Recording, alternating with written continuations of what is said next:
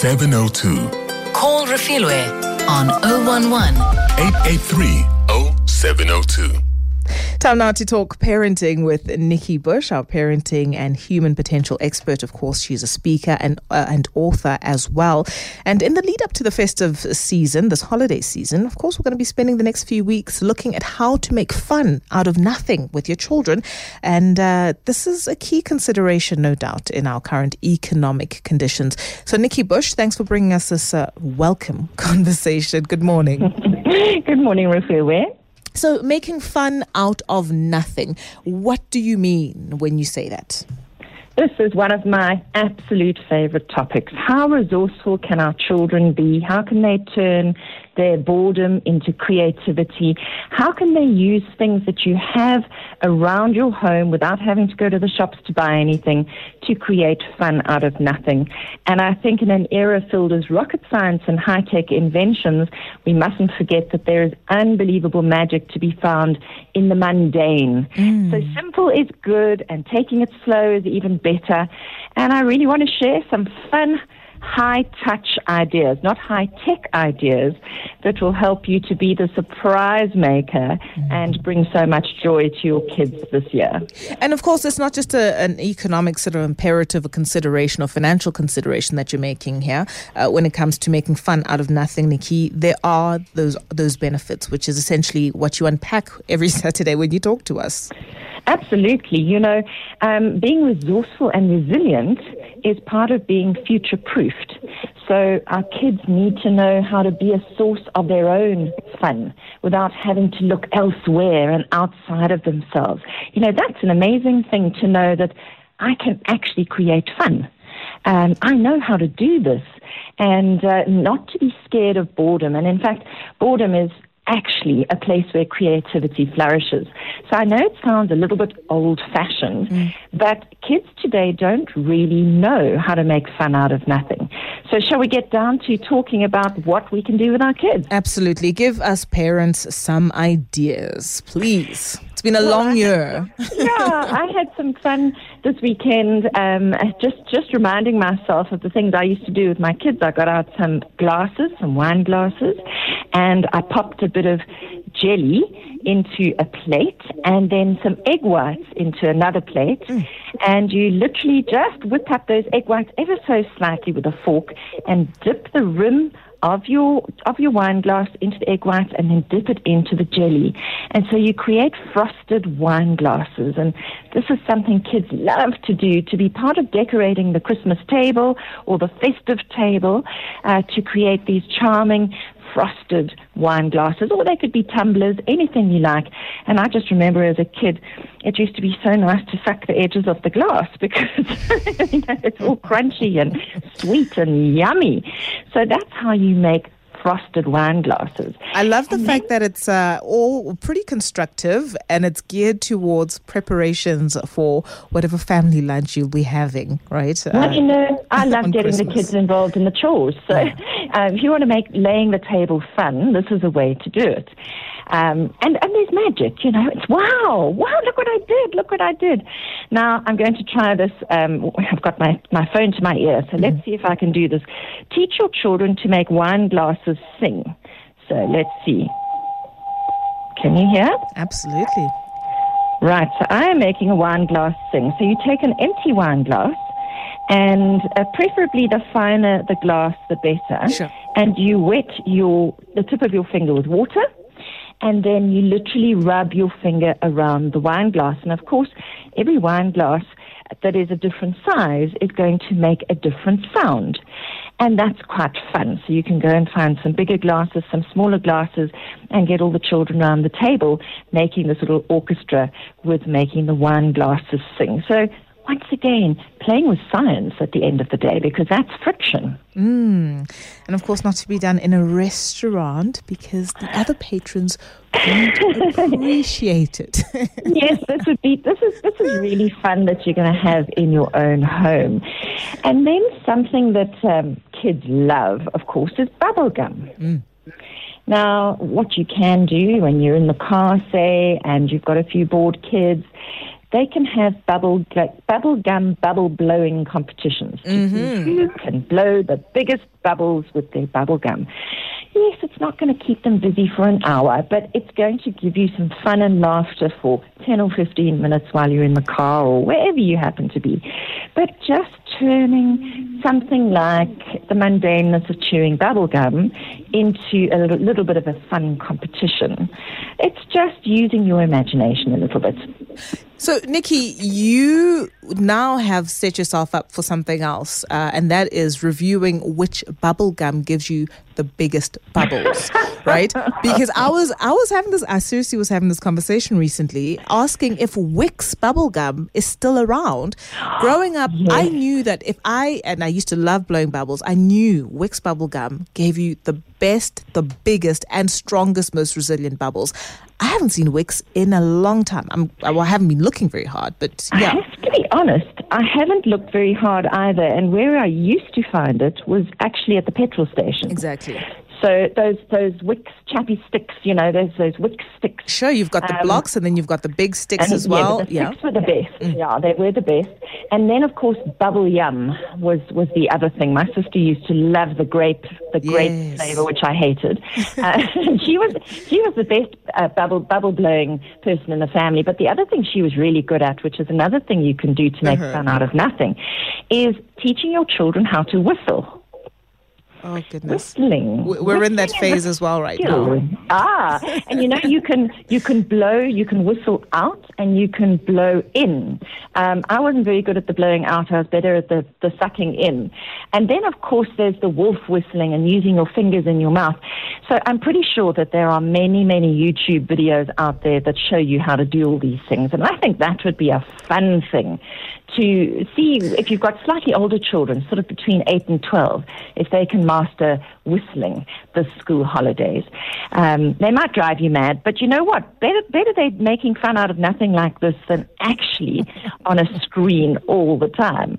And Yeah. if you have, while we're talking bubbles, if you've got a young child who loves blowing bubbles, you know, with bubble mixture, what I have found over the years is when there's a little child who's blowing bubbles, the big children also are reminded of how fun bubbles used to be and they get involved.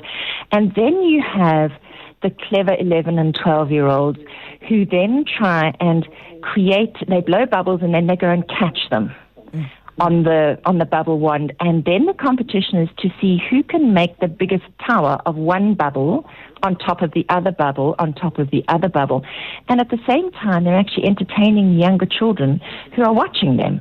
So that's another skill is to have activities that cross the age barrier, and uh, where you can give a bu- you know a, a bottle of bubbles to an eight-year-old and say blow them for the four-year-old, and then show them how to blow them. And let's not forget the blowing bubbles for little children is highly instrumental in the speech process because you blow bubbles from your diaphragm.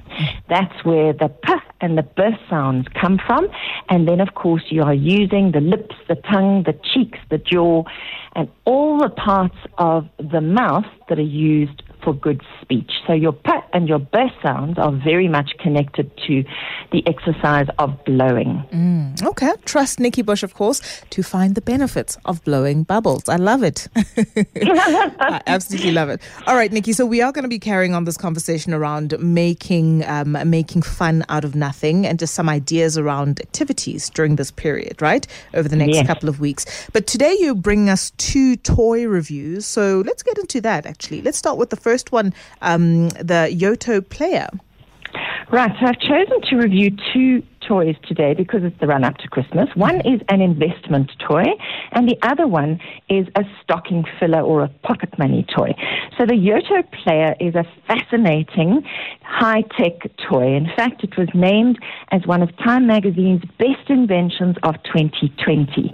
Now, childhood is the time for stimulating the theatre of the mind before children are bombarded by too many visual images on screens mm-hmm. that erode their ability to imagine anything but what they've already seen. And this is a, a real problem that teachers are seeing in the classroom.